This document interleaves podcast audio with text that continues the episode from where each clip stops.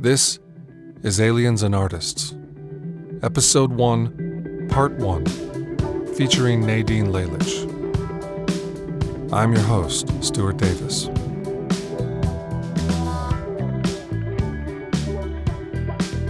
Nadine Lalich entered ufology reluctantly and with great skepticism.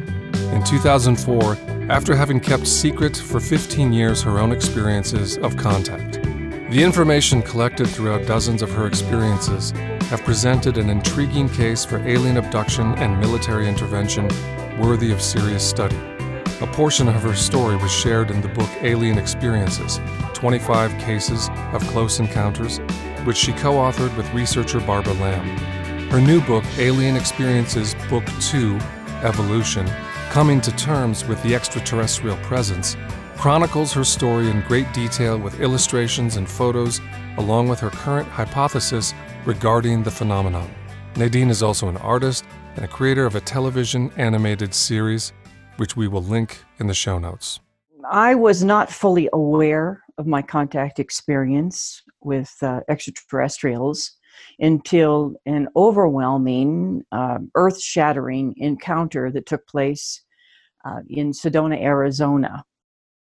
And that was uh, many moons ago, uh, back in um, the uh, June of 1991, and camping in Oak Creek Canyon with a friend. We had driven out, I was living in California. We drove out from California to uh, spend a long weekend in Sedona hiking in the vortexes. And that first night on the way down, we had started out kind of late, so we pulled over to sleep in the van in an abandoned day camp area uh, really not meant for overnight camping. It was empty. There was no facilities there other than an outhouse. And as we started setting up a small camp for the evening, I had an overwhelming sense that I was being watched. There were no cars or people in the area. I think the whole the whole site might have had about 12 14 spaces for parking but again it was extremely rustic no electricity and um, uh, we went to bed i went to bed first we laid our all of our material, all of our personal belongings, all of our camping food. We set it out on the picnic table, uh, laid our, our sleeping bags in the back. I went to bed first. She, I, she came in a little while later, and it was probably around 11 o'clock, 11.30. We were both sleeping, and I awoke to some sounds outside the van. And I was concerned, obviously, because we were in a remote area, two women by themselves. And um, so I sat up and listened to what sounded like people walking around the outside of the van. They were um, kind of shuffling their feet. And I just stood up, rather than stood up, I sat up on top of my sleeping bag to just kind of monitor the sounds when all of a sudden the back of the van opened up. It was a Toyota van, and the back door would swing upward, and the light came on, blinding me. And the next thing I saw was a hand reaching towards me with three fingers and a thumb. It was very thin, very gray like. And um, that was my introduction to ongoing events in my life. In that scenario, it was very uh, traumatizing, shocking, adrenaline running through the body, a lot of a lot of fear so I had some very clear recollections while that was taking place. Um, I, lost a few seconds of consciousness, found myself standing at the back of the van. The door was over my head, the light was still shining on. I was uh, paralyzed in a manner that I was standing upright, my arms to my side, but I could not raise my chin from my chest. I could not look upward. To the side of me was what at the time I thought was two small children approximately five years old, who didn't have any hair. And that's the only interpretation I had. I had no reference point then, um, as it was not um, it was not one of my preoccupations. ETs, UFOs. If you had asked me at that stage in my life whether or not I thought there was life in the universe, I would have said yes, probably. It just seemed logical. We're not alone. And I had read some science fiction when I was a young girl. I liked science fiction. I'd seen a couple of movies, but that was pretty much it. Certainly wasn't something that I dwelled upon. Anyway, that recollection was um, uh, in that moment uh, just just very traumatizing. And when I was standing at the back of the van, I knew someone else was standing in front of me, much more powerful, much bigger. I could sense it, although I couldn't lift my head to see them. The next thing I realized, I was being lifted off the ground five or six inches. And when I could see down to the left and right of me, all I could see is these two quote unquote children had their hands underneath mine but not touching, almost cupping their hands. So apparently there was some kind of energy they were able to emit to lift me upward. And we began to move forward. And I could see the ground beneath me, beneath my feet as we moved. I could see the dirt. I could see, you know, some light. But as we kept moving, we moved into a darker area. And uh, something kept hitting my face. And I couldn't move to um, evade whatever it was. And um, I had another blackout at that point.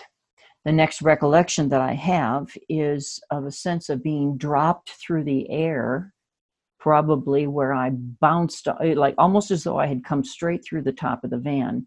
And I was dropped onto my sleeping bag to such an extent that I actually bounced probably eight, 10 inches off the surface of the sleeping bag. So there was some momentum to that.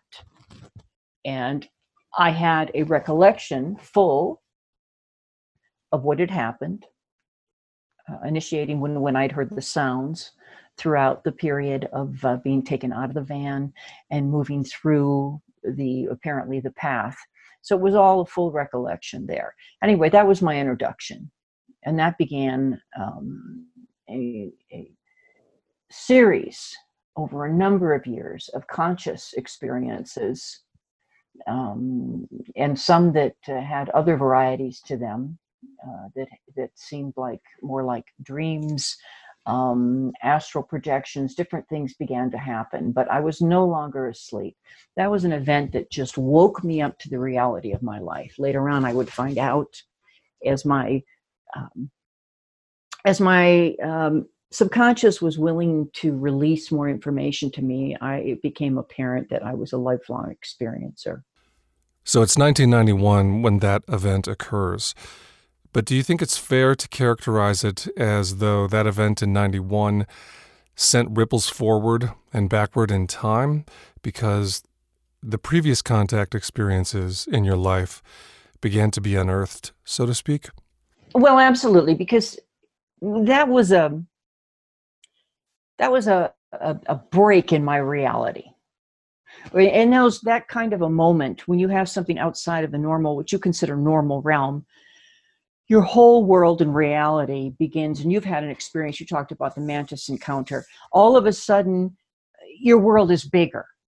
It's a lot bigger. The possibilities are greater.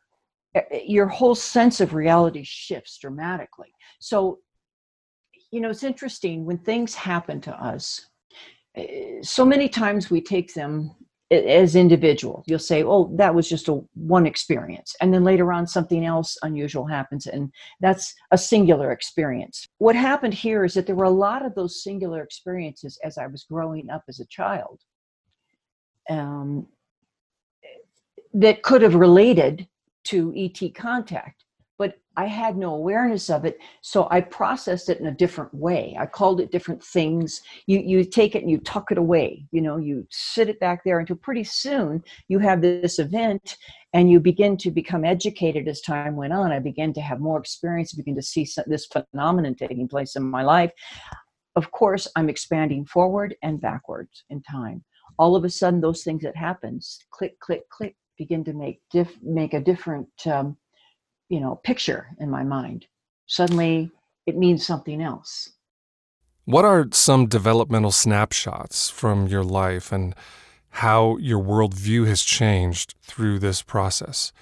Um, in what ways did these contact experiences alter accelerate or inhibit human development according to your experiences? Well there's no doubt it accelerates your growth on all levels psychological, emotional, spiritual, absolutely. Okay. The whole universe expands. Um, it becomes multidimensional all of a sudden. Now, um, for example, um, and I talk about this in my book, Evolution, there was an experience where I woke up and I was, um, my family was just mother, father, and my older brother was five years older than me. And usually I would go to bed a little earlier, like around nine o'clock. Well, I'd wake up. And um, at the time, I am um, nine or 10 years old. And I get up and I hear some sounds in the living room and I go into the living room. It's a very small house we lived in. I walk down the hallway and I see the three of them slumped over on the couches in the living room. And in those days, um, they used to, when the television stations went off air, they had this sound that would come off of the TV. They presented this little um, uh, decoration on the TV, and, and this sound would be buzzing and that meant they were gone for the day. The they were off air, and I come in there, and it's summertime, and the screen door is uh, closed, but the front door is open. So, and they, they are completely out, completely out, and um, it was a very surrealistic feeling walking into that room, and then I recognize that there is someone outside in the front now, this particular episode was the way that I would identify it at the time is that even at that age, I was telling myself it had to be a dream, it had to be a dream, it had to be a dream. In, in essence, what happened is that someone came in the front door. Now, this is a different, uh, the only time um, that I saw this type of entity and this was an absolute, beyond a shadow of a doubt, um, interaction where I, it was a healing interaction. Now, in those days, I grew up in a very um, tumultuous alcoholic environment. My father was an alcoholic.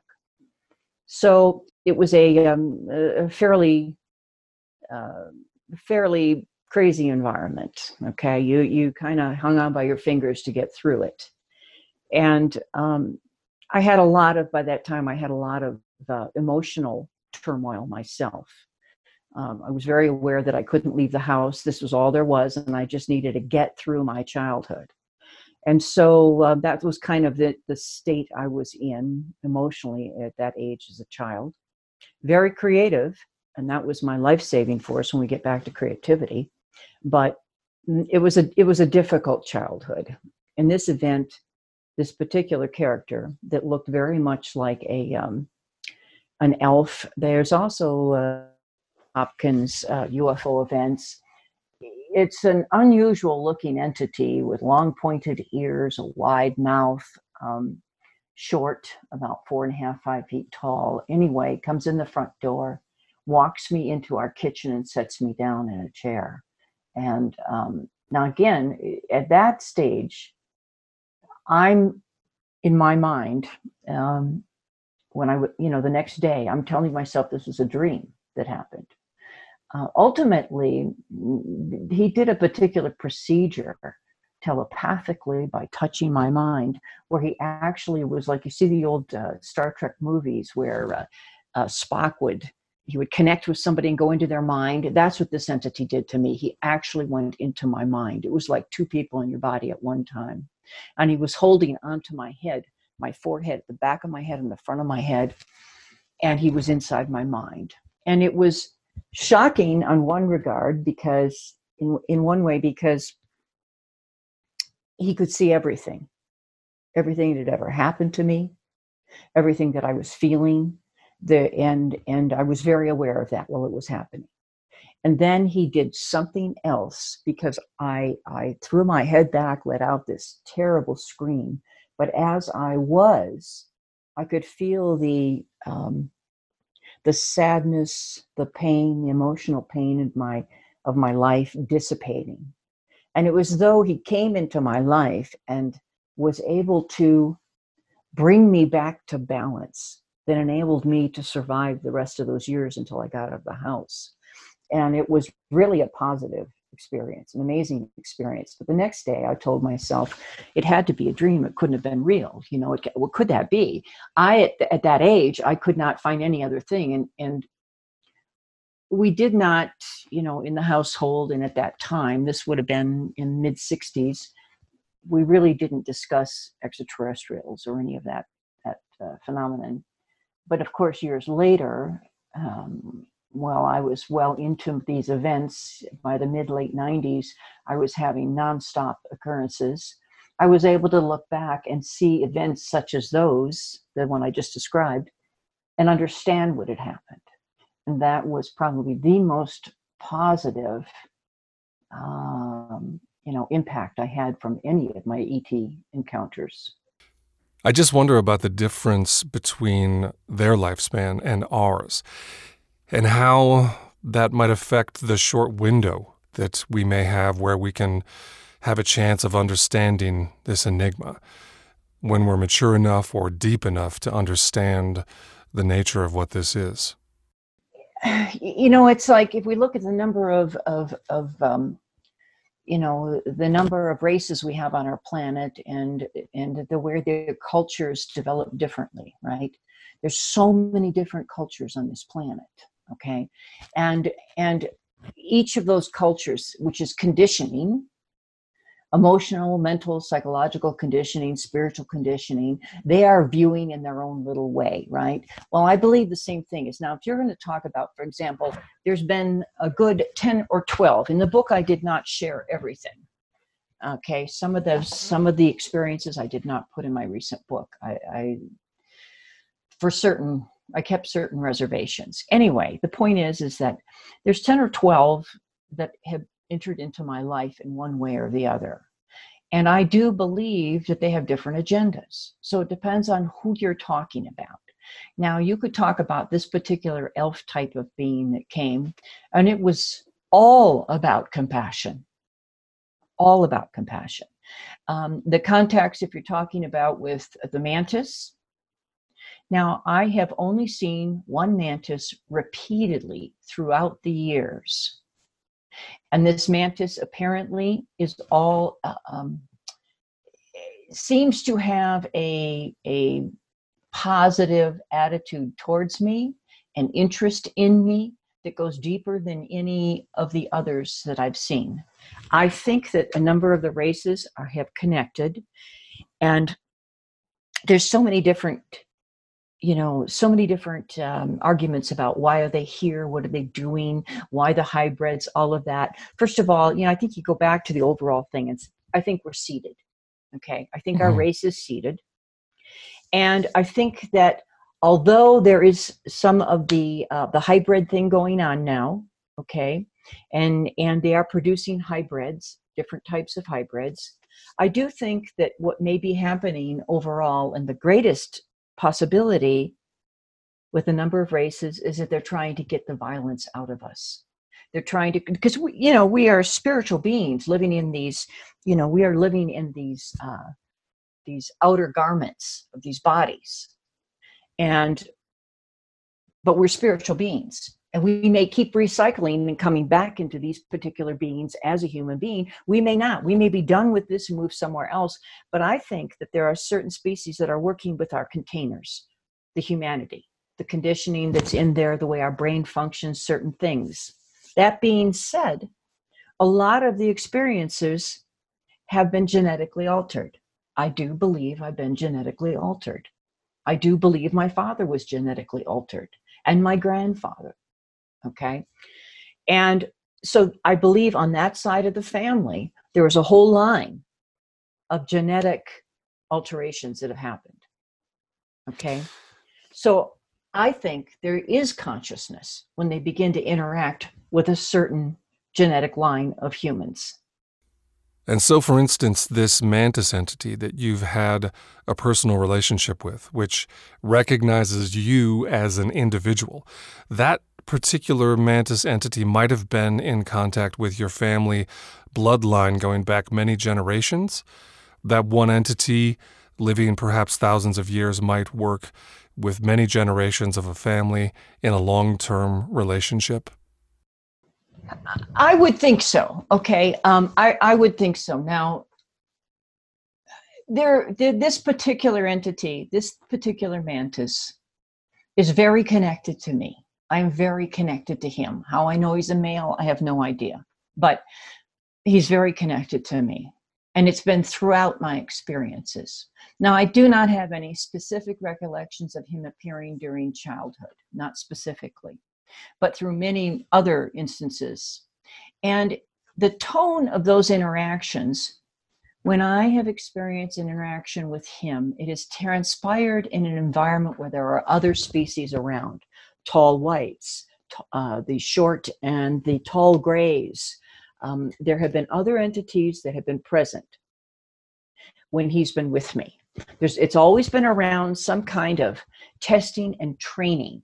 And it's always been about him trying to show them things about me. Now, would that be the whole genetic line? Probably. Probably which also speaks to a non uniformity among the various entities. If this one particular mantis is advocating for you in different contexts, it implies there's not necessarily a consensus among these beings, and the population is not monolithic. Something is still up in the air about how this will unfold. Well, you know, if you're going to talk about, the, now I, have met other experiencers, of course, and for example, they run into different types of beings, like the Nordics, or um, what are the other ones they call the blues, the blues, or the Nordics, that apparently, from the way people describe them, they have higher spiritual aspirations. It all depends who you're running into, I suppose. Now, for whatever reason, I have run into the the uh, a lot of the whites, the tall whites. Um, I've run into the reptilians. That's a whole nother story. Okay, so this particular entity, this man, this mantis, the feeling that I get is that he's a scientist. Okay, now he has an overwhelming degree of compassion and interest in humanity. Period Okay, I feel that. I know that somehow. Um, but he also is you has used me as an example in different scenarios around these other species, because what what I pick up is a disregard from some of the other spe- species. They disregard the value of humanity, but there are some that feel quite differently. They know the potential, you know.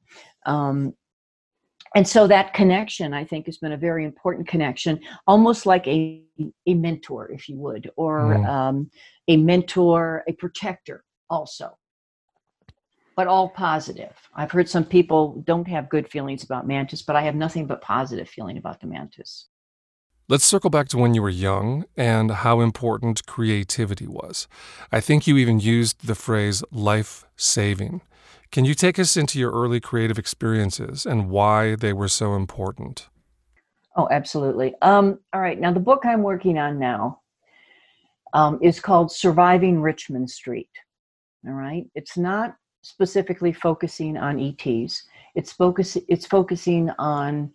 Um, well, here's the title: Surviving Richmond Street: Inspirational Stories of Divine Intervention, Creative Liberation, and Soulful Recovery.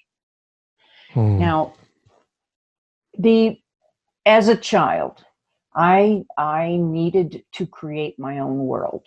The world that I was in wasn't working. It wasn't a place that was going to allow me uh, to be who I needed to be. So very early on, I began to develop characters. Now, you've probably never seen it, but I have a separate whole separate world of cartooning. So I've been an animator and I do cartooning and I've written children's books. And um, one of my uh, projects is working on a children's animated television show. And so early on, I began to draw these characters. And it would allow me, my art was vital to me as a child, absolutely vital. It was like breathing.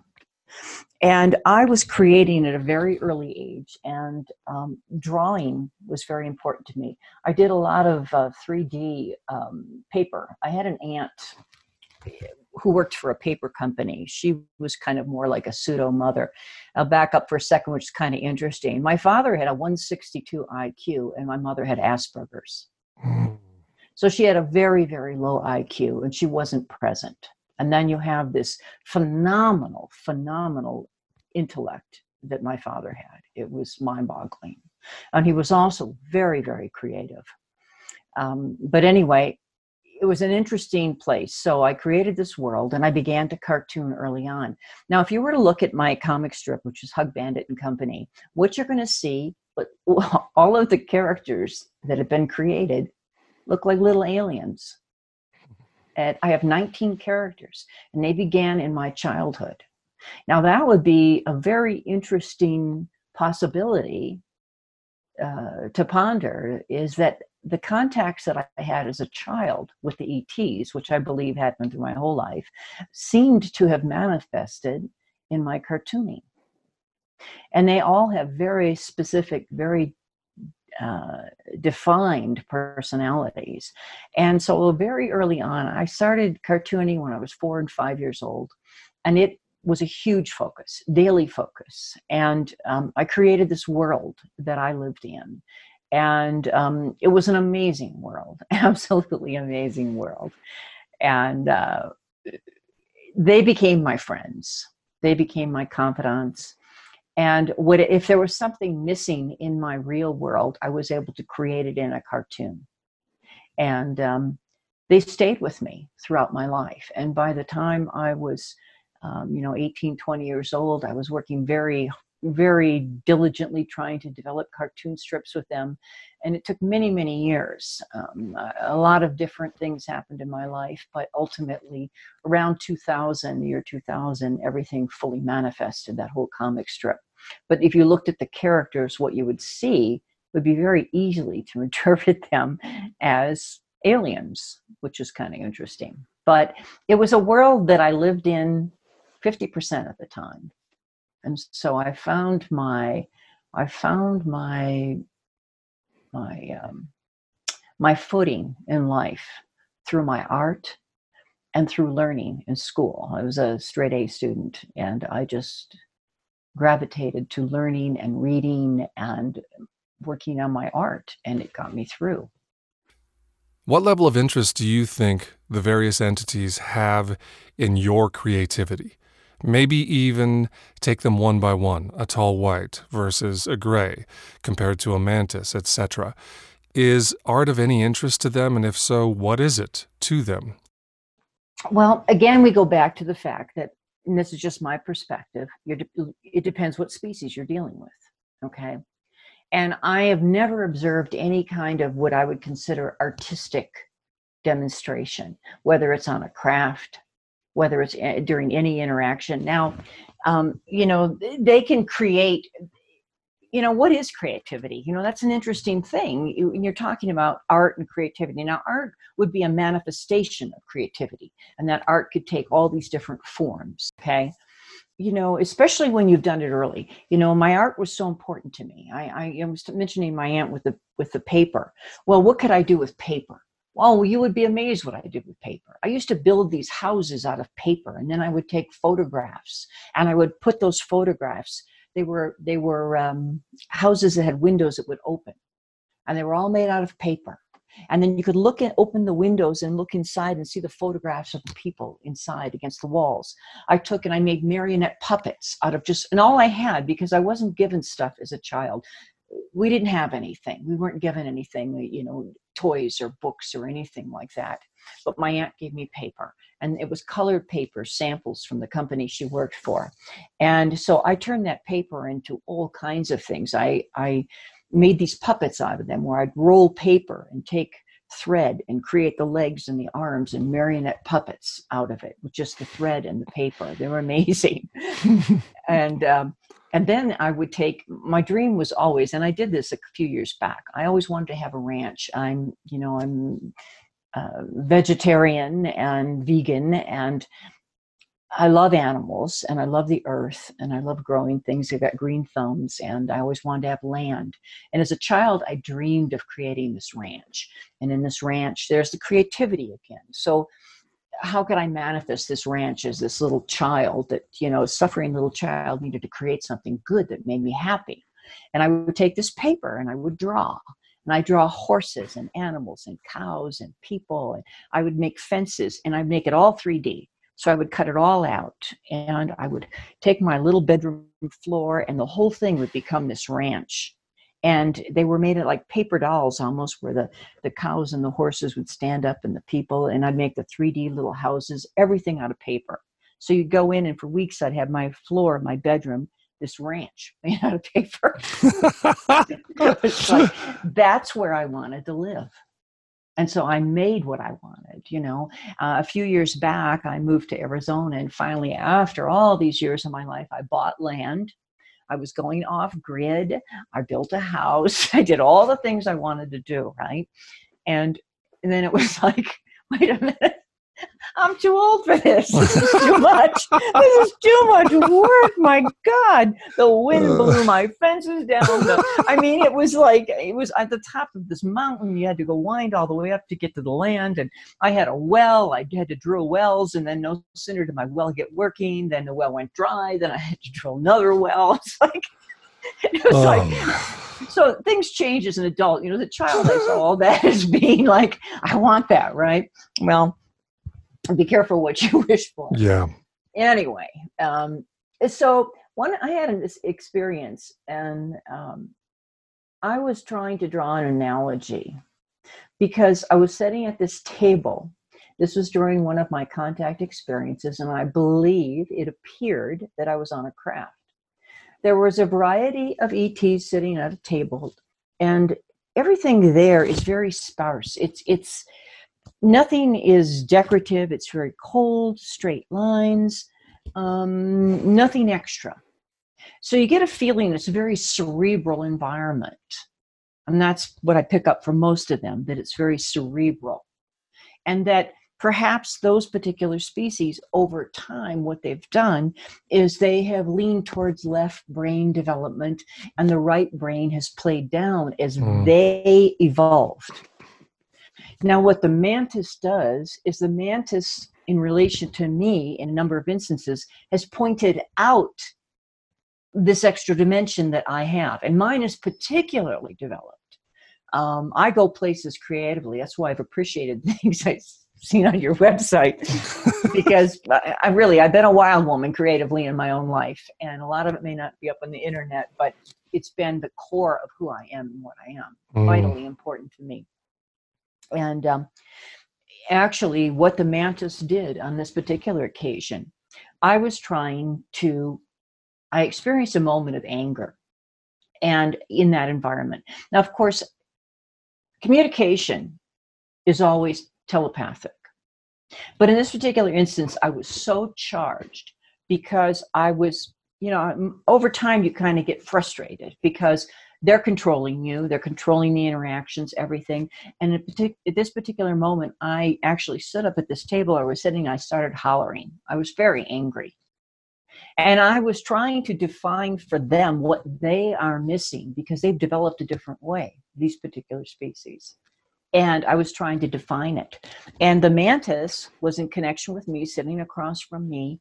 And as i was trying to define how our our um, see, emotional development is absolutely critical to creative development. You know, we know our emotional side is volatile and wild and needs to be controlled. You know, we can love people, we can kill people. I mean, the, the potential is can go anywhere. But ultimately, in its highest fashion, it's visionary. And the art can become visionary, it can transform lives. You know, you can look at a picture watch a movie, hear a sound, a song, and and your world can turn around. It can totally turn around. In this event, this particular situation, I was trying to define uh, how what emotions do for us, how it colors our world, and he manifested this hologram right over my head. And the hologram showed all these images in it of color and moving and swirls. And it was perfect because I know the mantis got what I was trying to say. And that's what the mantis, I feel like the mantis is trying to defend us and place us in a higher um, you know a higher category to make us you know more respected that hmm. humanity mm. should be respected in a greater way amongst the universe wow two things come up hearing that one is whether the telepathic facet of communication might play a role in the absence of ornamental objects in their environs. Uh, when a species becomes telepathic, does that change the rules about what an individual is allowed to bring into the shared psychic environment? Well, you're talking again about a soul, an entity, regardless of what body they're occupying. And that entity, that soul, is going to be developing on all these different levels, right? Emotional, psychological, physical, and spiritual on all these levels. So the point is, I can control my spirit, I can control my creativity. Okay. I can, um, I mean, what's our, what is our, our ultimate goal should be being grounded spiritually understanding your connection to the universe, to life, to the, the field of infinite possibility, to the creative nature of the creator of all, which is an energy to me, a loving, intelligent, creative energy. We're in this matrix of this amazing, loving, creative energy, right? Now, as I ground myself in that and I reach out to create, I can at any moment slow myself down. It's when it runs rampant. Um, I think that you have to develop on all levels fairly simultaneously in order to control those creative impulses, what we build, what we project. Um, when I look at some of those ETs that I've had these contacts with, I feel as though now, does that the fact that it's telepathy does that limit it? It could, but there would should still be some kind of manifestation. You would still think there'd be some kind of manifestation of that other aspect of them, their spiritual aspect, their creative aspect. That should somehow manifest in their environment. Now, it does in their crafts, but if for example you know they're finding over time that they believe a lot of these uh, the et crafts are actually living conscious um, capsules. Whereas and what they find is that the ets place their hands on a certain console and they're actually connecting with the with a biological intelligence inherently built within the craft so it's more than just metal or, you know, um, uh, dead material. They're finding that um, they can connect in that way. Um, so the, the creativity is there, but and you can see it in some ways like that. That's definitely creative. But you would think that you would see it elsewhere. I think that they're baffled by us in many ways. They're baffled by the fact of, say, we'll go back to art, where art comes from. Okay, why is there no art that we can see in, in these inter- interactions with certain species? Why is there no art? Why is everything sterile, silver, gray, white? Even the light that emanates like from the tables and the chairs it, you can never really see in these crafts where the light comes from. It's it's very diffused.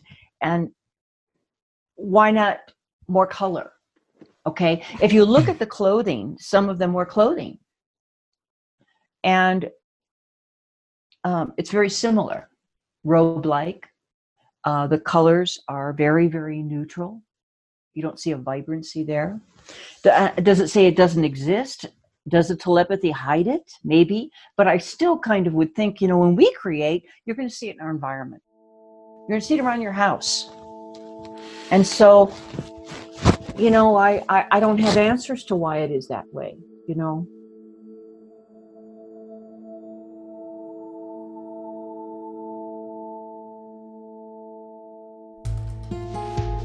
In the fall of 1966, legendary rock band Moody Blues was returning to London after a gig in Carlisle, England. It was around 2 a.m. They were driving on the A6, and all members of the band were completely straight and sober. A bright light suddenly appeared and flashed by their vehicle.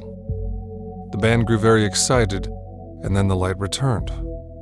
Member Graeme Edge asked that they stop and get a better look.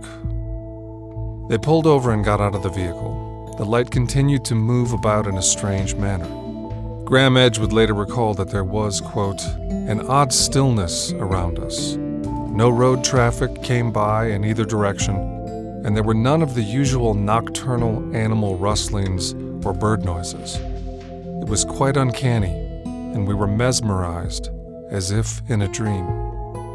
The object then landed in the field opposite of the band's vehicle. It was a cigar shaped craft with low protrusions on top and several dull red lights. Edge reports that as the band studied the object, they became, quote, gripped simultaneously with dread and panic. We rushed back into the car, started perfectly. We drove off, and as we looked back, we could still see the object pulsing away in the field. Edge would later state that he became a changed man because of this experience.